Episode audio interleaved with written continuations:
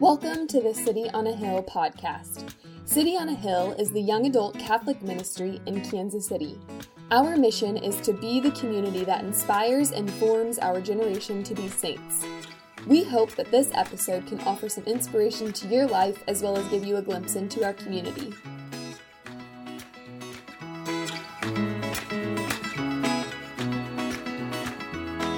Welcome back to another episode of the City on a Hill podcast, where we interview Catholic young adults in the Kansas City metro area and beyond about their stories of faith.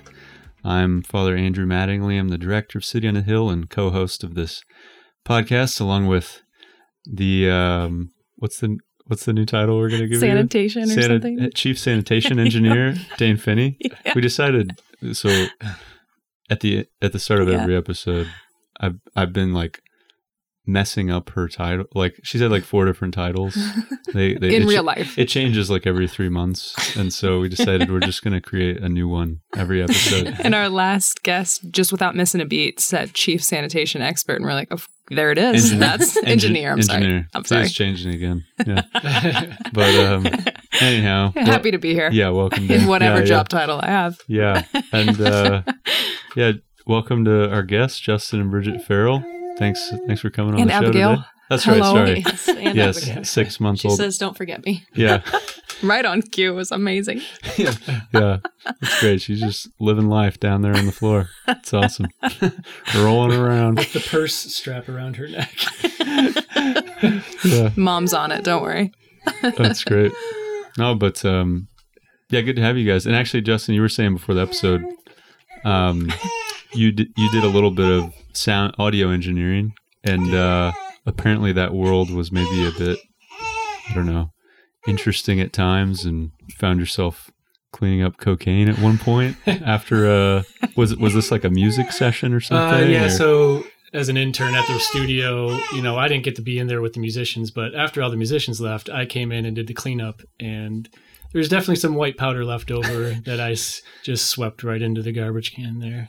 Yeah. yeah. You didn't you didn't clean it up yourself. No, I didn't the... I didn't use my nose. Yeah. I, didn't, I didn't suck it up myself. Uh, I wasn't quite into that kind of stuff, even yeah. though that was the scene that was, wow. was in. Yeah. That's interesting.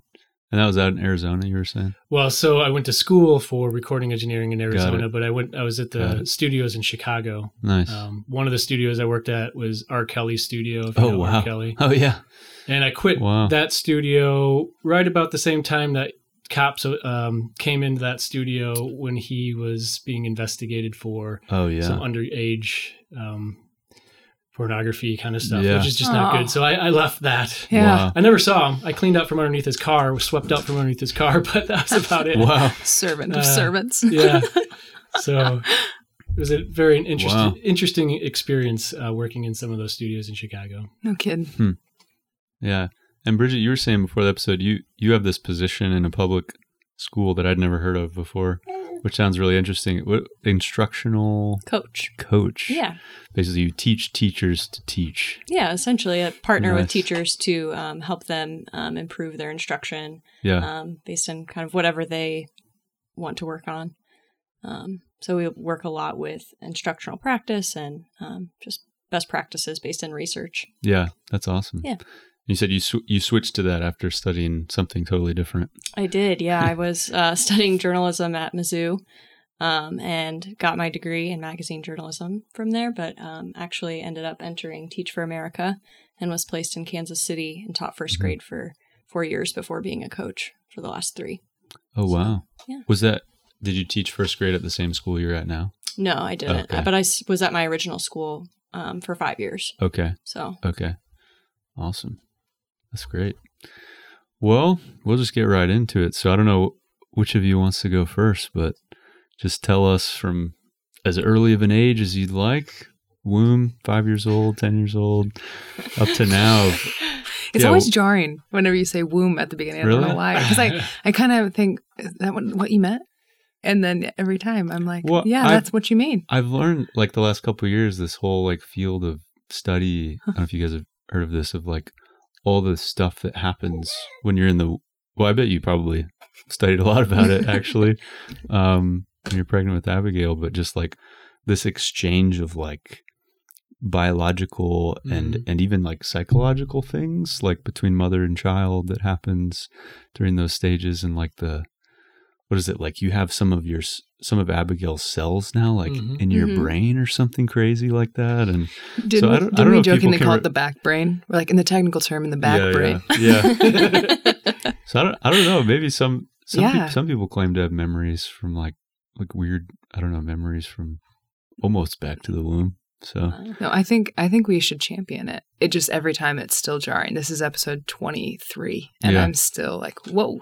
yeah I don't remember anything before I was like four and a half, so I have, Same. pretty, I have a pretty terrible. Can you beat that, Justin? Uh, no, it's Darn. basically when I entered in elementary school. That's basically I feel like when my memories have started. Yeah, yeah, yeah. I have a really, really vague memory of being like three and falling asleep eating dinner, and my face ended up in a bowl of like spaghetti. Oh, that's Um, classic. Yeah, that's pretty much the earliest memory I have. So Yeah.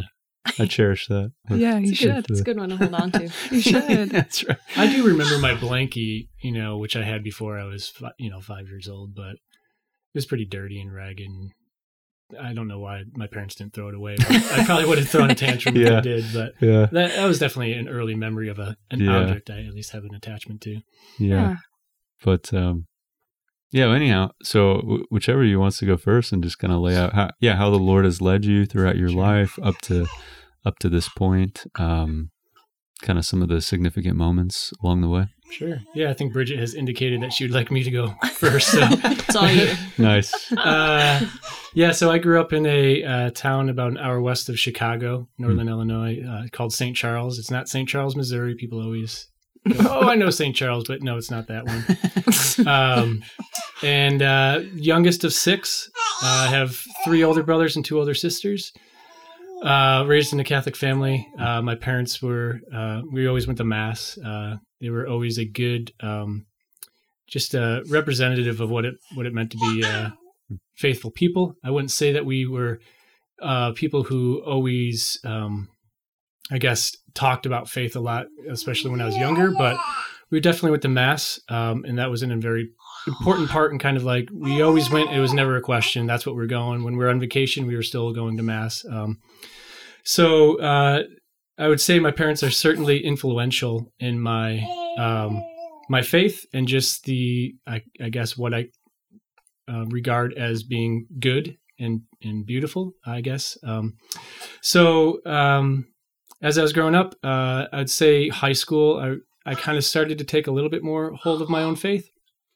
Um, certainly um, was asking more questions, especially to my dad. Like we had a lot of conversations uh, throughout the years. Um, sometimes we'd butt heads, and I would argue with him about certain things, and then later on just come to the realization that he was right. And I'm sure if he ever listens to this podcast, he's going to love hearing that. Uh, do you do you remember like one of those uh, arguments or um, top topics or So we argued about, I would say, like gay marriage. And, Uh-huh. you know, uh, it was kind of a, a topic when you're in high school. You kind of feel, Hmm.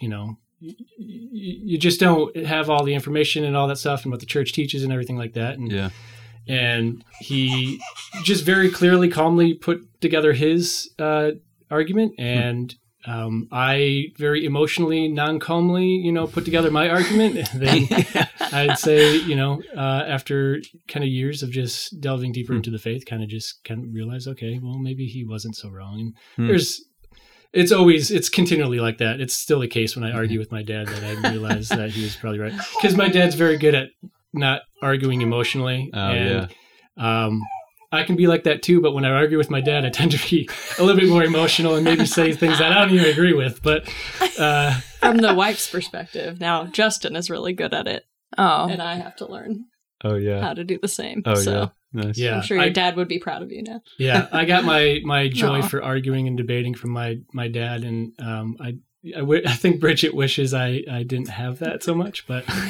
uh, anyway, uh, yeah. So high school, um, I definitely started to delve deeper and started to read a lot more of like apologetics books, Hmm. um, especially from like converts Hmm. from Protestantism to Catholicism. You know, Scott Hahn and, and, and the like.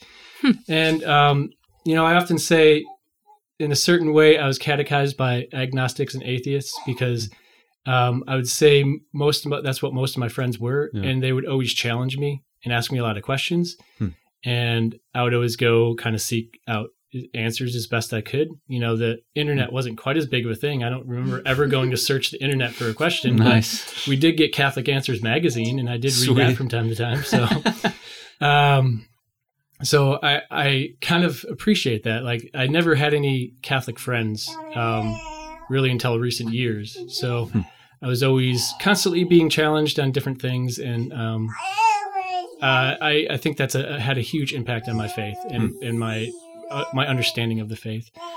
Um, and then after that, I kind of delved into the music industry, and again, uh, just surrounded by people who did not share the faith. Um, again, kind of constantly being challenged uh, by them.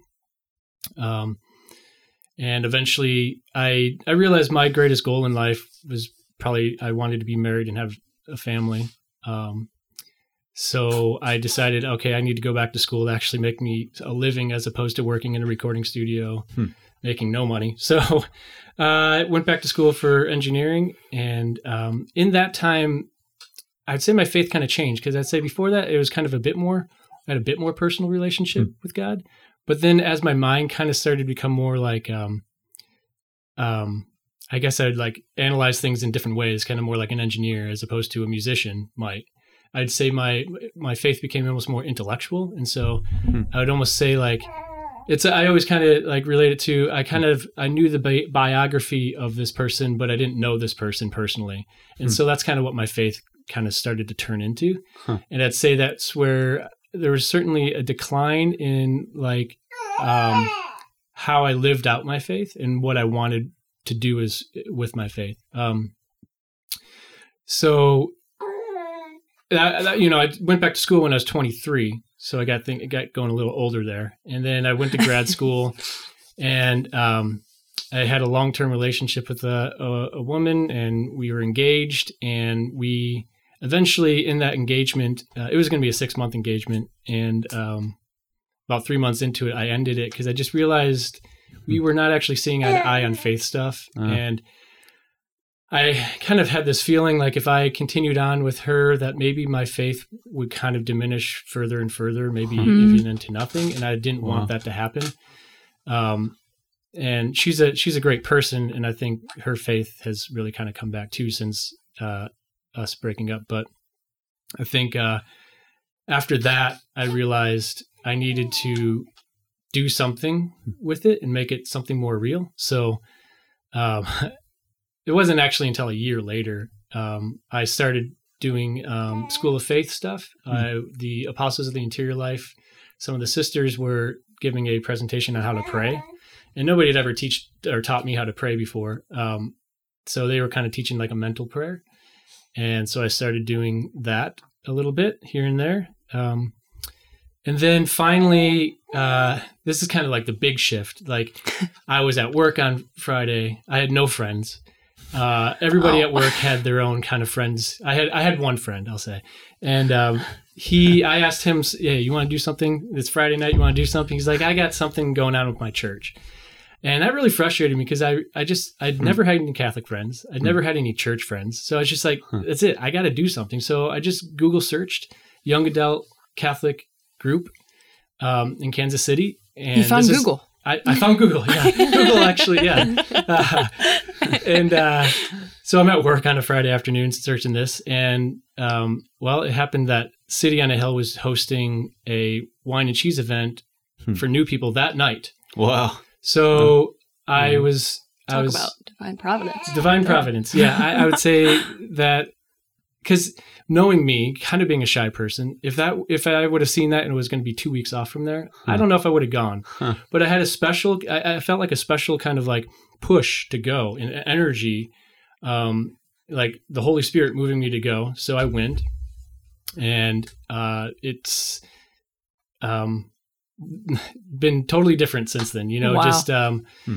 joining uh, SPO, uh, doing small groups, um, you know, CCS, and um, kind of trying to do as much volunteer work with everything that going on. Just kind of say yes to everything Yeah. that was offered to me. Uh, I'd say one other kind of funny thing is like um, the girl that I was dating and was engaged to after we broke up. She's like, in her own kind of quirky way, she's like, "I'm gonna, I'm gonna find you a Catholic girl, a good Catholic girl to marry."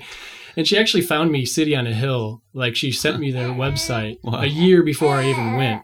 And I think that's just kind of like another thing that was like, oh, Huh. this is something that I don't know, some divine, divine providence that was really working there. Um, Hmm. and through all of uh, City on a Hill stuff, along with uh, John Hallman and Dan Darrow, we kind of revamped Band of Brothers in small groups, and I think that was another great way to kind of like give back, but also um, get a lot out of it because prayer life changed substantially through those small groups. Um, All different aspects of my life changed a lot because of that. So, um, I don't know. That's probably pretty much up to the point where Bridget and I met. I mean, we met Yeah. in CCS Yeah. playing volleyball. She was dating a guy at that time. And then eventually I heard that she broke up with a guy. and then we met again at volleyball a few years after that. So I guess that's my story. Yeah, that's awesome. I uh that's wild. I've met a number of people who literally yeah, just do a Google search when they move to town and they find City on a Hill and and they get plugged in. I think it's particularly a home for people who are from out of town, Yeah. you know. Yeah. And uh but what one thing I'm I'm curious to know, I, I I've known a handful of people that have broken off engagements, you know, at, Mhm. at various times, like you know, maybe nine months out, three months out is pretty pretty close, you know, and uh, even some people that broke up sooner than that. Did that? Um, I imagine that would have taken like a lot of courage because you're sort of like, well, we've planned all this stuff, and now it's all going to get canceled, and like, Yep. how will this look, and blah blah blah, and and so like, was how'd that go? Base? I mean, was that difficult or? Yeah, it's definitely got to be one of the most difficult things Hmm. that's happened to me in my life. Um, it was extremely scary because Yeah. it wasn't like we didn't care for each other. It was just Hmm. We were going two different ways, and I, I felt like Uh, it wasn't going to be easily reconciled. Yeah. And Wow. um, you know, and I I really loved her family, and she loved my family. You know, like that was hard. Like yeah, um, just you'd spend that much time together and you've kind of almost relied upon that relationship in certain ways and then all of a sudden you're like oh well i got to make a choice here essentially i feel like i was making a choice between you know my faith in Hmm. her and i, I don't know Hmm. if that's the way it would have gone but I, that's the way i kind of framed Yeah. it at least in my mind yeah, um, so uh, it was it was very challenging, very scary, and you know, being I was here. I just moved here three months before that, Hmm. so I was I didn't really I didn't have any family or friends here, yeah, uh, so it was kind of just a very lonely time. Um, Hmm. uh, though I had support, you know, from my family, they were you know they were yeah, loving and everything, but they weren't here. So, Yeah. yeah. Um, And it wasn't like they were two hours away either. No, yeah, they were eight hours away, Right. and they did. Uh, I did have some family come down, and some uh, uh, my best friend come down, and Hmm. um, that was uh, really helpful. But it was, you know, you only have them for a weekend or whatever, and then you're kind of going to work and coming home, and what are you doing with the rest of your life? And it really took me way too long to get back into like doing faith stuff. Like I should have done that earlier, but Hmm. Um, I don't know why I didn't do it earlier. You know, kind of slow to move at sometimes. Hmm. Yeah. Um, It's interesting. The um, was she not Catholic then at all? No, she just sort of- was. okay. So th- one of the things that attracted me to begin with, like Yeah. I met her at church, Yeah. um, and like I was like, oh, like her faith, I thought was going to actually kind of draw me deeper into the faith because Yeah. I thought my, I felt like my faith was kind of lacking. Yeah. But like through her academic studies of 18th century British literature, feminist studies, like it kind of Ah. just, I would say it kind of pulled her in a different way Yeah. Yeah. um, which was very challenging for her. Like it wasn't Yeah. easy for her, and so it was just Yeah, it's interesting you bring that up. I was talking to to go off on a bit of a tangent. I was talking to somebody the other day about something that most Catholics aren't aware of, which is that if you marry a non-Catholic, you actually need a dispensation from the local bishop. mm-hmm. Um, it's not sort of automatic, and and that's because of this sort of stark reality that if you don't share the most important thing in life, and it, and this could apply to you don't need a dispensation, but it could apply to to the principle of just somebody who sees the faith in a starkly different light than Right. someone else, even if they're both Hmm. Catholic. but it yeah, it just points to the reality that if you don't share the most important foundational sort of worldview of like who is God, who are we, what do we want our family ultimately to look like, how are we going to teach our children about this, you know, form their worldview and so on. Like if that's not shared in common, it's going to pose like significant difficulties Mhm. um, in a marriage, no matter how maybe naturally virtuous either of the people may be. Um, and so I, I think it's a good thing for our, I don't know, kind of Catholic community to re- reflect on in general. Um, is is just that reality of because it can be super easy, even in a community like City on a Hill, to say like, well, I've fallen in love with this person who's maybe not Catholic, or maybe they're not sort of like they don't maybe want the same intensity of Catholicism in their home life as I do, but you know, this is this is my best shot or something Right. at marriage, and so I'm just gonna I'm just Yeah. gonna f- go for it because I don't know if I'm gonna find somebody else or whatever, and it's sort of like I was trying to tell people like you're gonna be much happier actually if you end up never getting married Mhm. but you can freely just live the faith to the full than if you if you bind yourself to someone who is is going to kind of like potentially even pose an obstacle to like yeah. pur- pursuing God and so um I don't know it's it's always really nice to hear stories where somebody has enough courage which yeah it would take a lot to be like I don't all these other pieces Yeah. are there but I don't know this big one is just not so It would have been really easy in a lot of ways to just go through with it, but I think it would have been ultimately a lot harder to live with it. yeah And, you know, I was 29 when we ended that relationship, and it took another seven years to find that person. So I want to encourage anybody out there listening that, yeah you know, you will be much happier with that person you kind of have that strong Mm. um, foundation with, that you can share that with, especially if your faith is important to you. Like that Mhm. foundation is important. And it's really worth, as as cliche as it sounds, it's really worth waiting for yeah to um to find that person to share that with because it is it makes uh makes it a lot easier yeah when you don't have to constantly discuss things that are you know like in in a controversial way or like Yeah. an argument kind of way like yeah you know uh, things that are challenging and yeah deep rooted in you so yeah I, I know a friend who dated someone very seriously. They weren't engaged, but there were five core components within the Catholic faith that they that they talked about, and it was uh, like hot button issues. And on all five of them, it, they, they disagreed, oh wow and and he stayed, and it was something that he was like in dating the next person. He goes, "I'm just so much more at ease every day yeah because I know those five matter." hmm and yeah, it was just amazing to me how I thought, man, you're you're either really stubborn to stay with that for six more months, or really silly. I don't know which, you know. Um, but I, Yeah. I could have put myself in the same situation where I would have been just like him because I'm loyal, and I would have said like, oh, we'll make it work. Um, but just that that difference, and it seems subtle, but I'm just more I'm more at ease Yeah. in dating this next person, and I just I'm just more confident Mhm. and and happier. Yeah. Um, and it might seem, as you said, cliche. It might seem almost like quote unquote um, not not substantial enough to think like, am I at ease? Am I happier? Or um, like more confident? But those are actually really good markers. Mm. Um, they're Oh, not they're not necessarily spiritual.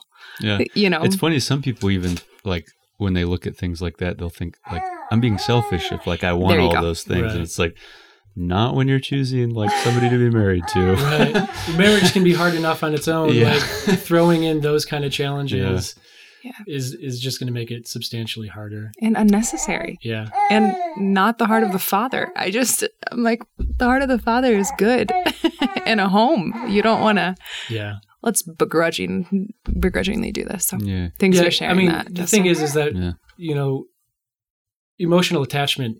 Like we're emotional beings, and we get emotionally attached to people, and it's really hard to break that because it's different. Like when you have a friend who you disagree with those things, but when you have somebody you're really you're you're dating or you're engaged to or whatever, like to break that emotion. I mean, it's in some ways it's like somebody dying in your life because you're Yeah. not going to see that person anymore. Mm. You're totally separating them because Oh, you yeah. can't it's really hard to maintain a friendship after Yeah. that Yeah. kind of relationship. Yeah. And I, I really don't encourage it myself, but um, it's you're really just you're severing ties, and so recon realizing that and and Mm. and knowing that that's what you're doing is is Yeah. really hard. And so Yeah. I I wouldn't blame anybody for staying longer than they should, but Yeah. hopefully they can recognize that they're, they Yeah. they shouldn't be there and um, have the the courage, as it were, to end it.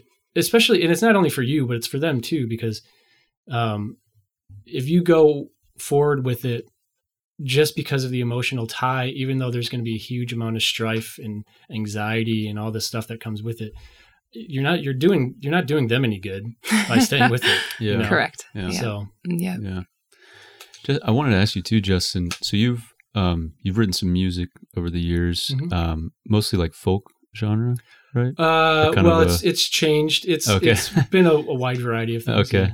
Um, and I was wondering if sort of paralleling that, I guess, with your journey of faith, a lot of people in sort of the creative realm who have faith will often say that that's some of the um, Hmm. most, I guess, spiritually informed uh, moments of their life. Sometimes where sort of like they get a creative spark and and it's sort of like where did this come from and it you know it can kind Mhm. of open someone up more to the Lord or they can sort of perceive this creative work as almost entirely like coming from him.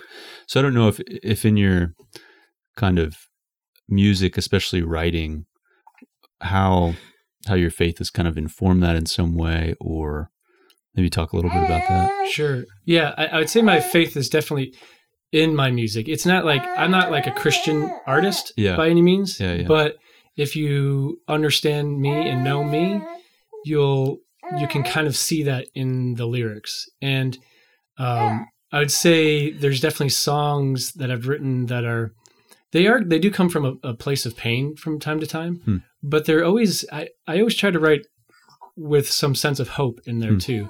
So like for instance a song that I've written it's basically discussing spiritual desolation. Huh.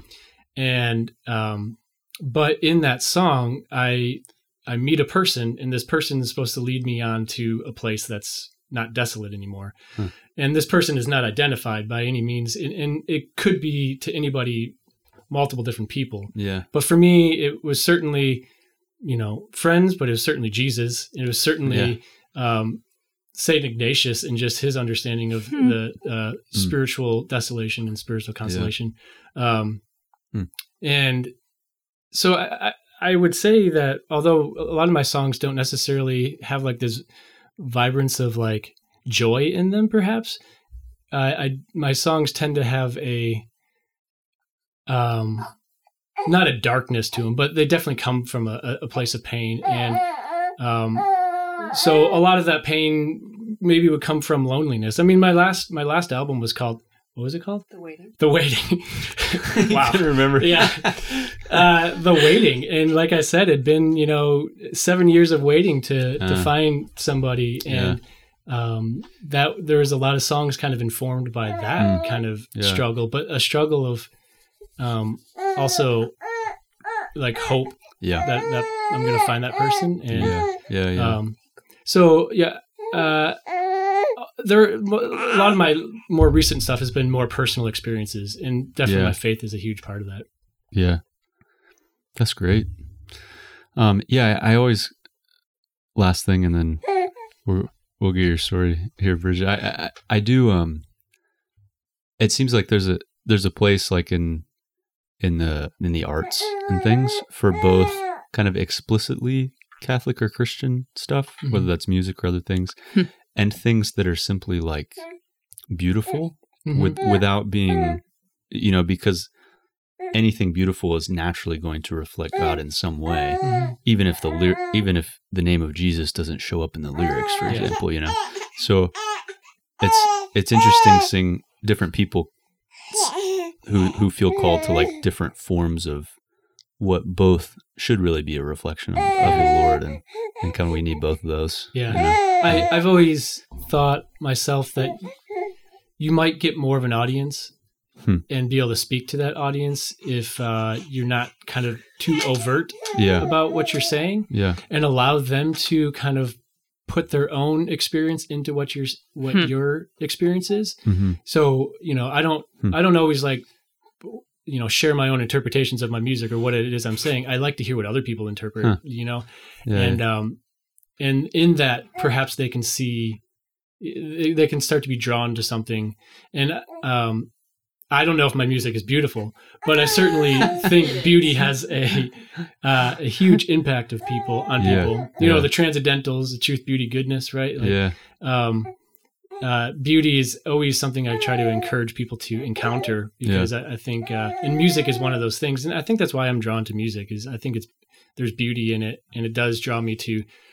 People always talk about music being able to draw them somewhere, Yeah.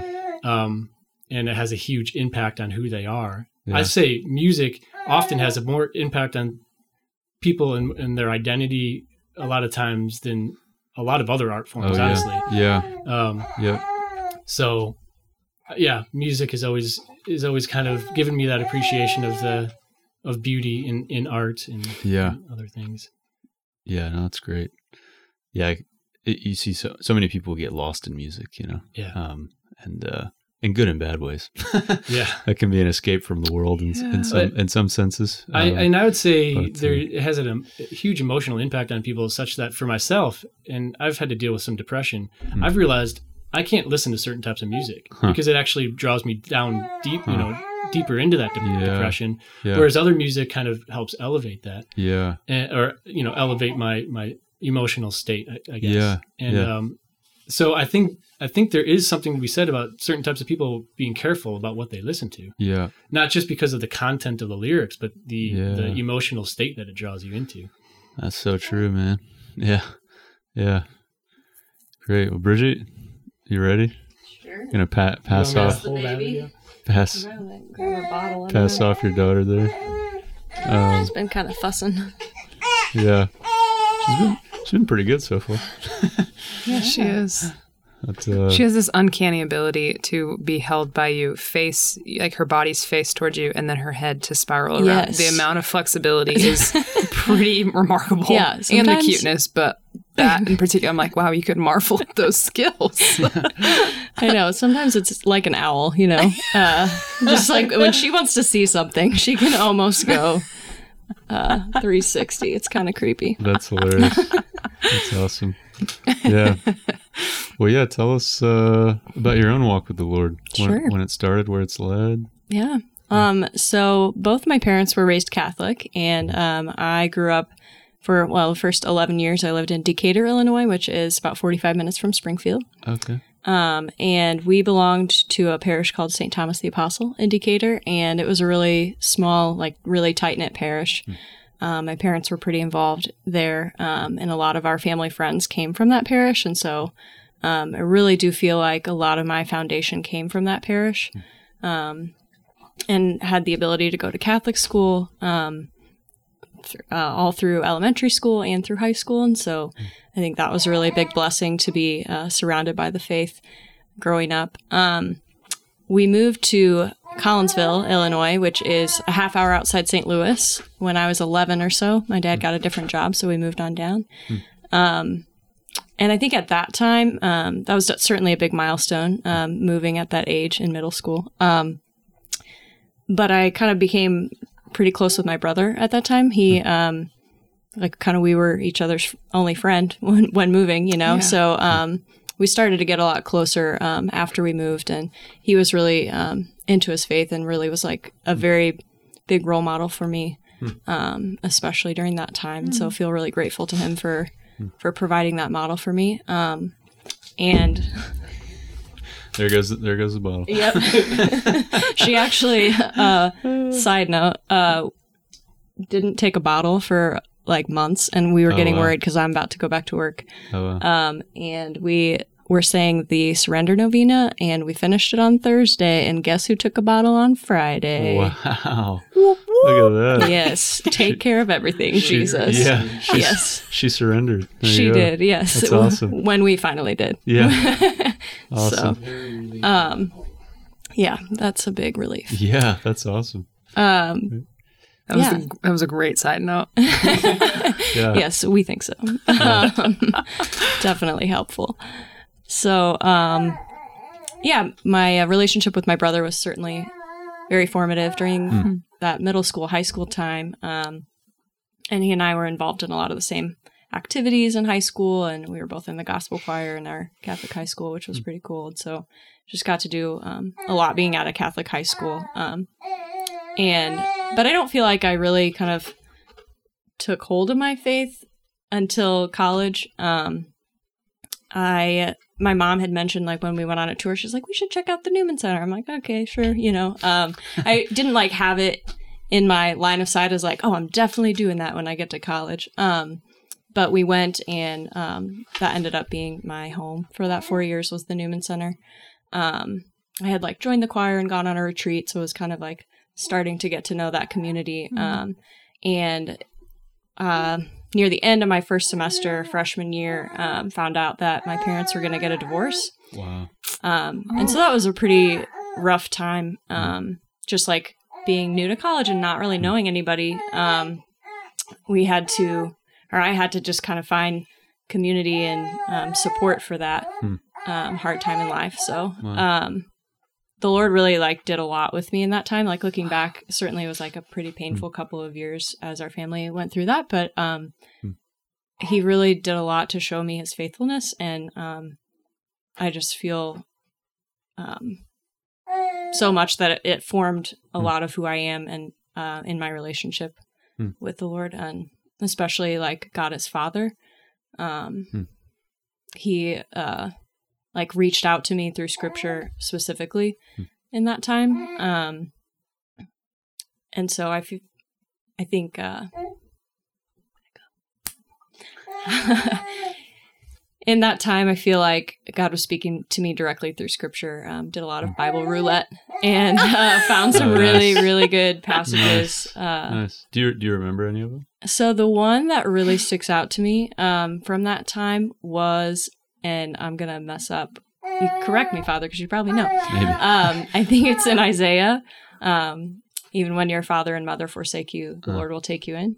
Um, that one really hit me at uh, Hmm. Bible roulette one time, and that Yeah. uh, has been bookmarked Wow. in my Bible ever, ever since. Um, just, um, yeah, it was certainly a um, a difficult couple of years, but the yeah. Yeah. Yeah. the Lord definitely called me in that way through Scripture, but um, also in that community in, at the Newman Center. Um, I made my best friends, you know, um, still my best friends today Hmm. uh, through the Newman Center, and so um, had a lot of great Yeah. experiences there. Um, I would say though, as um, as I finished college and moved to Kansas City for Teach for America, um, you are so cranky. Um, as I moved to Kansas City, uh, This is great. The listeners are getting the full scope Right. of uh, family life. yes, this is and how she's it telling goes. father that he's cranky, by the way, not Yeah, not right. Abigail. Right. Um, yes. Yeah, not I- I not need- Justin. I need a Or nap. father. I need Yeah. a nap. So, yeah. Don't we all? Oh man. Yeah. Um, yeah. So I moved to Kansas City through Teach for America, Mm-hmm. um, and I was dating somebody at the time um, that I knew from Mizzou, but who lived here as well. Um, and I feel like in this time, like I was teaching full time, and I was going to grad school to get my um, teaching license um, for two years, and that. I don't know if, if you know any teachers, you know, like the first year of teaching is like a blackout year. Like you don't remember it after the first year because it's just so terrible. Um, and particularly being in Teach for America when Uh. you didn't have a degree in that. Um, it's just you don't have the ex- the experience that others do Yeah. coming into teaching. So um, it was a rough couple of years just um, trying to figure out how to teach and uh, figure out life in a new city. Um, but I think I, I didn't really make my faith a priority in that time, Mm. especially in those first two years. I think I dove into my work and was really consumed with that. Mm. Um, and I didn't pursue the Lord um, upon getting here. I mean, I went to I went to mass every Sunday, and I was uh, in the choir at the church I was in at, but I didn't um, I didn't pursue a prayer life. I didn't Mm. really listen to God. Um, Hmm. Yeah, I was I wasn't really doing much on that front. Um, and I think through that process and in, those couple of years and a couple years beyond that, I um, because I didn't make it a priority when I started and got here, I um, I really started to find my identity and my worth in the relationship I was in, Hmm. and not in being a daughter of God. Hmm. Um, and I think that I kind of lost my way um, because I was Hmm. not putting in the work and I wasn't seeking. Hmm. God was there the whole time, of course, but he I uh, wasn't responding to him. Hmm. Um, and so it actually, I'm pretty a stubborn person, pretty, as Justin will attest. Um, and I think a lot of the time God has to hit me over the head with stuff before I uh, give in. Yeah. Um, he's like, trust me, trust me, trust me. Um, which is funny because a lot of the time that I am in a uh, in a good groove with prayer and I'm really listening, like I hear God telling me, like I'm faithful to you always. Like that's a very constant theme. Huh. Um, but at the same time, I'm really stubborn. Um, and so even though I probably in the back of my head could see that the relationship I was in wasn't um, propelling me forward in my faith, I didn't do anything about it. I, because and at the same time, kind of that emotional attachment that Justin was talking about before. Um, we were maybe three or four years into the relationship, and so I kind of had that. I was maybe a little too invested in that, Hmm. like in trying to make it work and trying to make it fit, um, when that really wasn't what God had planned for me. And so, um, um, uh, we ended up breaking up, um, and through that time, it was kind of the one of the best Hmm. uh, things to ever happen. I think just because it kind of woke me up. Um, God was calling me um, back to Him in that in that time, so um, was able to reconnect and um, switch parishes, parishes, join that choir, and um, around that time, like several months later, enter Justin. So He's back. he's on duty. Been like uh, in and out of that chair like ten times. since, Yeah, uh, Dad no. life. yeah. Okay, well, we were talking about yeah Bible roulette earlier, and now we're playing uh, baby roulette. Yeah, so like, passing passing Abigail around. Um, no, that's great. Yeah, I uh, I imagine it's probably the case that if someone by temperament is maybe a little bit stubborn, that the Lord kind of maybe has to like punch a little bit harder sometimes. absolutely. um, so, uh, yeah, that's that's that's really great. So, how did you? You said you met in CCS. So it sounds like then after you broke up with this guy, um, Bridget, you you found your way into City on a Hill, or were you already a part of it? Or Well, a little bit, I suppose. Like Yeah. he and I had um, played sand volleyball, Okay. um, and Okay. gone to some Tuesdays, but I wasn't Got it. really, I didn't really form relationships from yeah, from City on a Hill at that point. yeah, yeah. Okay, Yeah, but I had met Justin um, at a Tuesdays. okay. No. He thinks we met at volleyball. I We think we met met at Tuesdays because I remember meeting him. But whatever. It's so funny. There's like so many couples I've met who are like they disagree on when they first met. Yeah. Like, no, we met here. We met here. I'll Yeah, say she has a better memory for such things, so I, I can't argue too much about it. I yeah, have this on recording now. that's true. Oh, yeah. So you, so you guys met, and um, maybe walk us through a little bit of dating and discernment, and then uh, what married life has been like. Um, yeah, so I guess you know at volleyball we met, or I'm sorry, we met at Tuesdays apparently, and then we met again at volleyball. She was dating a guy, and then several years later, um, After we met. after we met, yeah, I remember walking on the volleyball court. Hmm. She doesn't remember this, but she just said hi. It's like, oh, I remember her. And somebody told me that she and that guy had broken up. I was like, oh, she's kind of cute. Um, so I was one night. I oh, we were. I was invited to a uh, happy hour uh, by Victor Tran, I believe, and um, I was just searching to see who was going, and I saw she was going, so I was like, I should go. Um, so I went, and uh, we kind of talked a lot of the night, and everybody else had left, and we were still talking. Uh, so that was a good sign. And I told her about music, and I said I'm looking for a new backup singer because mine moved away. She's like, I sing. I was like, oh, great. Did you already know that? Or were you Uh, no, like- I didn't. oh well. Okay. Yeah. Um, no, I was just trying to play play it cool that I'm a musician and you know I write music. What do you think of that? Uh, Very cool. yeah, and it worked. So uh, Yeah. Nice. so uh, we talked and he said, okay, we'll get together sometime. And then I didn't contact her right away, and she was she contacted me on Facebook, right? Yeah. Yeah, Yeah. was well, like, I wanted to. He said, "Well, yeah, I wanted to hear his music. I guess." Yeah, so he sure. had said,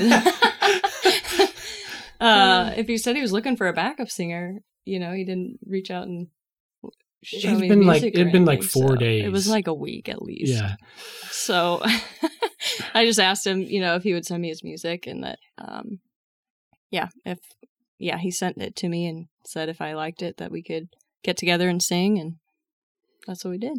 we got together um, a couple times just working on some music because I w- hadn't finished my latest album yet, and Hmm. so I still needed one song with a, a backup vocalist on it, and um, so she was going to do that, and then Well, through that, we Oh. ended up just like talking quite a bit. Yeah. Um, and I feel like we had some really great conversations um, starting off. And um, that's just something I noticed and appreciated about him. Yeah.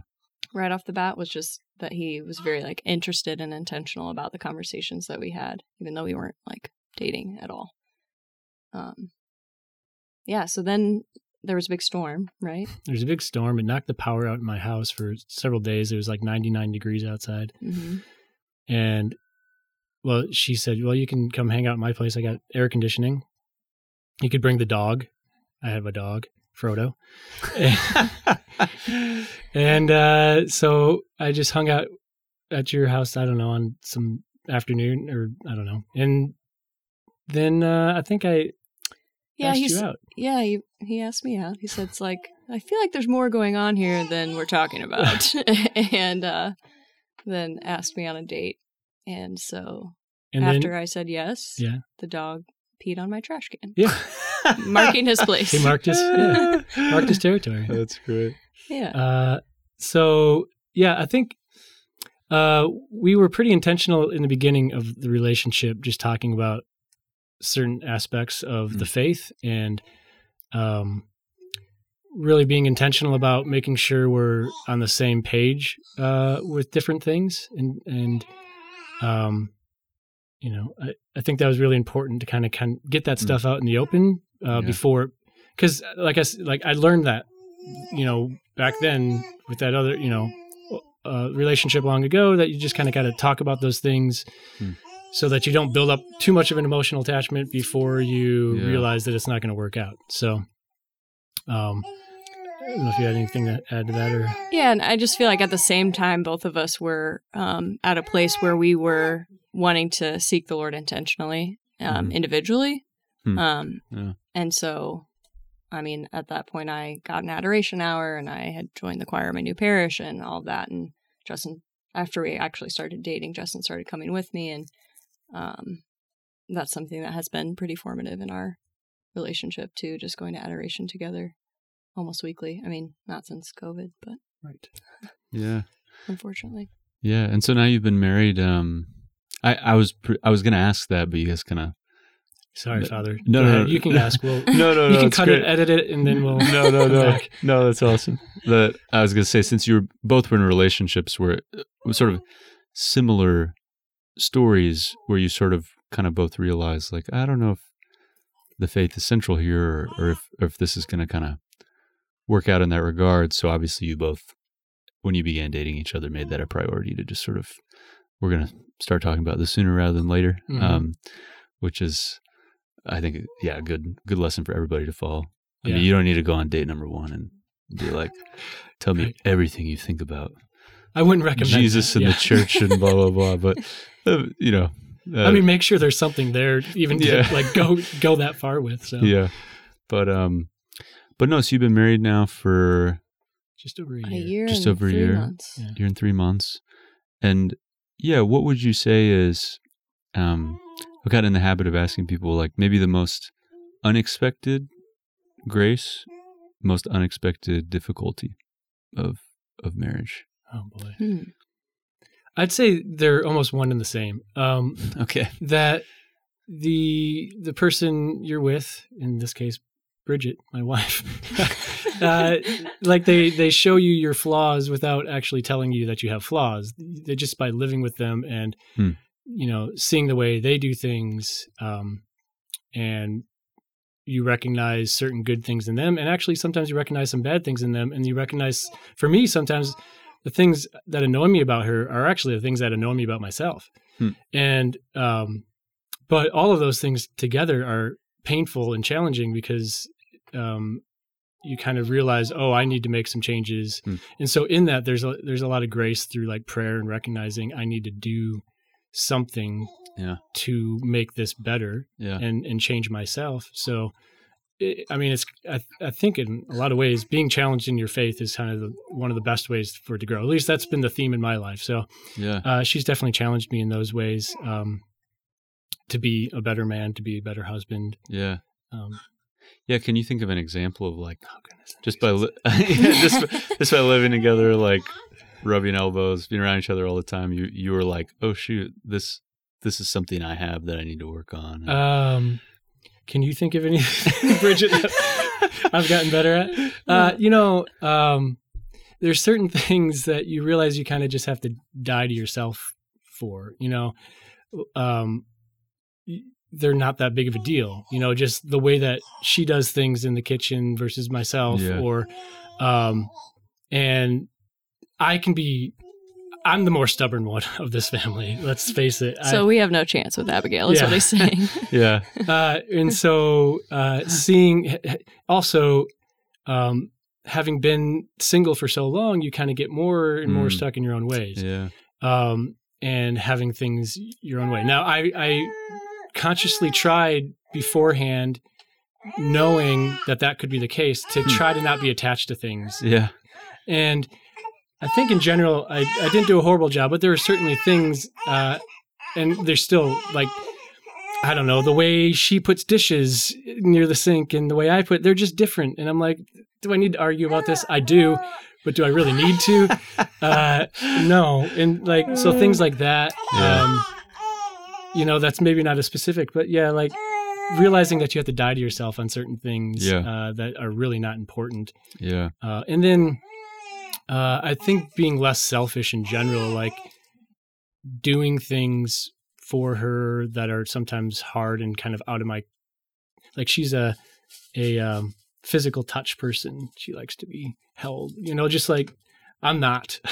Yeah. I'm kind of the opposite, and so I was like, ah, sometimes I have to do that, and I enjoyed like holding your hand and stuff, but it's it's like it's not my natural Yeah, yeah. inclination to want to do, and so like Yeah. realizing, okay, that's something I have to change too. For, Yeah. for the benefit of the relationship. Yeah. Yeah. Adapting yourself to the other person rather than expecting Yeah, them to to do that always for you. Yeah. yeah, and I think that's Yeah, a yeah. huge problem in modern society is like people aren't willing to change a lot of times. Yeah. They don't expect to have to change. Yeah.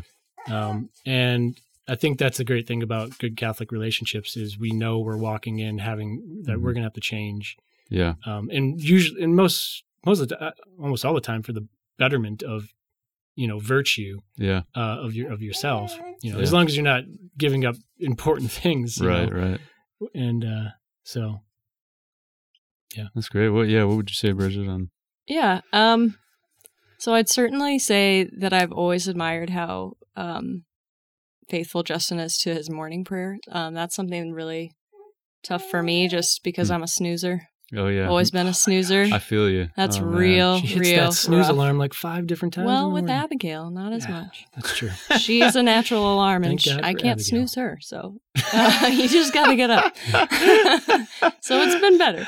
Um, so certainly, like Yeah. being married has brought that to light. Like I always knew he was good at praying in the morning and like um, getting to adoration every morning, um, pre-COVID, Yeah. uh, before work, and so that's something that always is like present, um, Yeah. and that I see on a daily basis. So it um, inspires me to pursue that more faithfully. hmm Um, I'd also say, um, so that's definitely a grace because that's, of course, like leading me closer to Christ. But hmm um, something maybe that Justin's really good at that I have maybe started to be better at, hopefully, is like showing appreciation for me. Like, I don't know, just like doing very small things. Like, we like St. Therese a lot. Um, we have read a lot about her, did the um, 33 Days to Merciful Love. hmm Um, and so just doing those little things for each other that little way. Um, he definitely recognizes those things a lot. Um, and we'll just say like, Hey, thanks for, um, doing this while I was working, you know, or I don't know. So I definitely have tried to, um, model after that a little bit. Yeah. So, but I, I would definitely try to echo Justin's point that, um, yeah, when you get married, you really like get to know your flaws. um, and I think I heard that phrase like in a Scott Hahn talk one time or something, but, um, it definitely looking at marriage as a, um, as an avenue to, uh, heaven is pretty cool. Um, so that's a really big grace, just having that Hmm. in our, in our sights at all times, just, Yeah. uh, in all that we do. And we've kind of had this conversation a lot too about um, love as calling one another on. So I think we maybe in today's society have um, this idea that like to love someone is to like accept them exactly as they are and they don't need to change or they don't need to get better. But like yeah.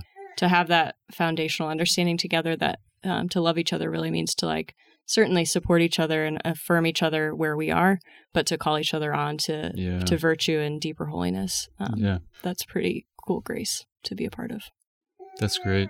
That's that's a really good point. I mean, uh, yeah, I think for for somebody to be open to being called on, as you said, or challenged, they have to first know that they are loved as they are, like you mentioned. So it's this sort of interesting interplay of like, um, I'm gonna I'm gonna love you and and accept you and receive you, but I'm gonna also try and poke or prod or pu- push you push you on a little bit um, when I can.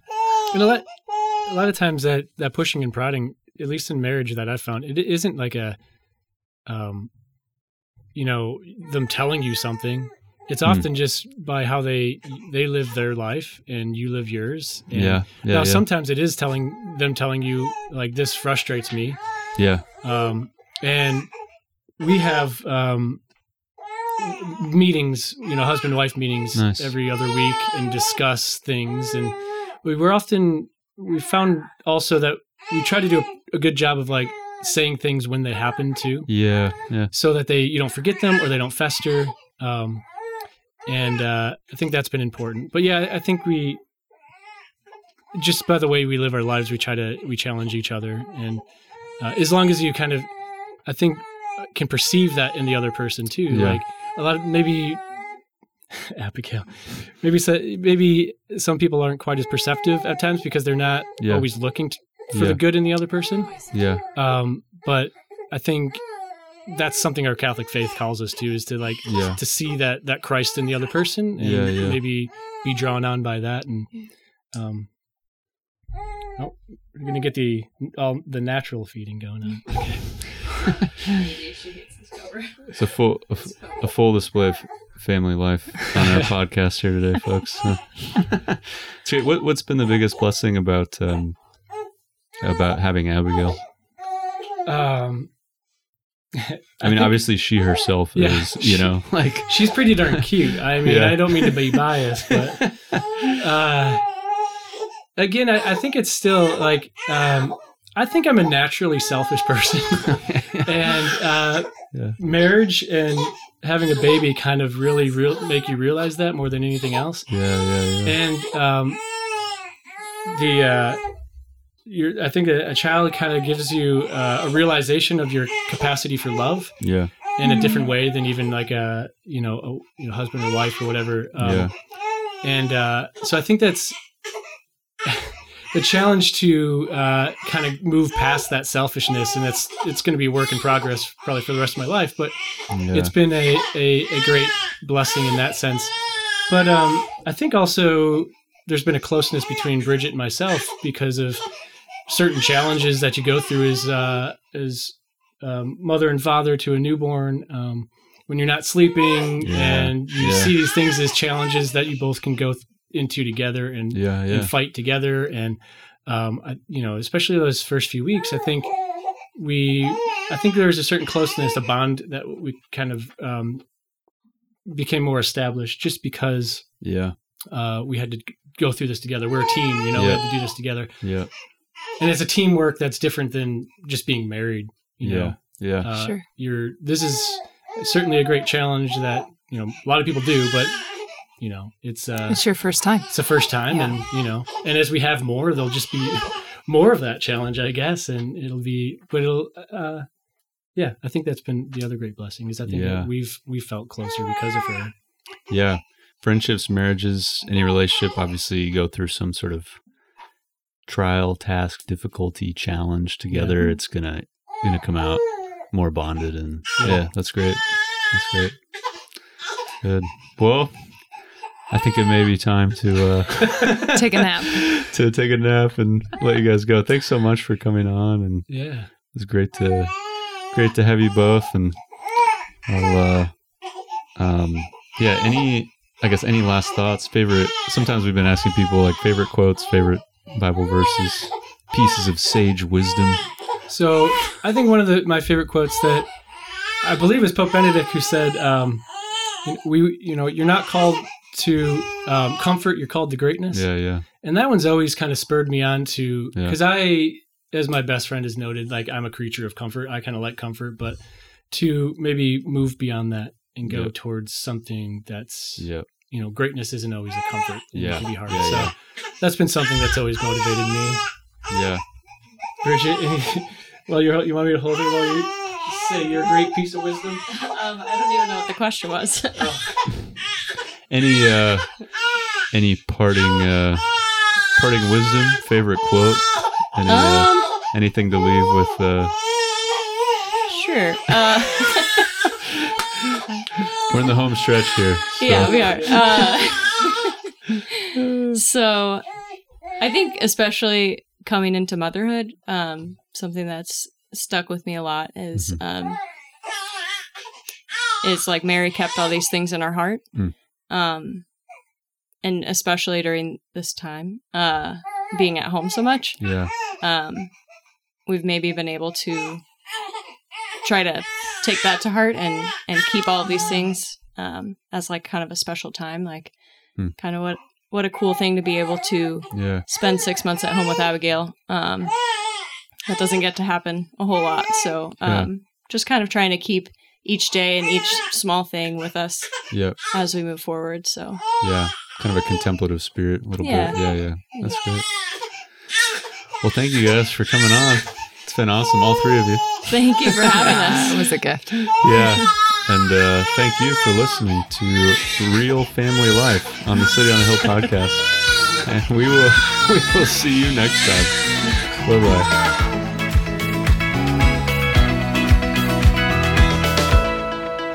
That concludes today's episode. Thanks for tuning in. Consider subscribing to our channel so that you never miss a future episode. And check out our website, kansascityonahill.org, to see more about our organization or to see our calendar of upcoming events. And if City on a Hill has been a gift to you, consider partnering in our mission as a monthly donor. See you next week.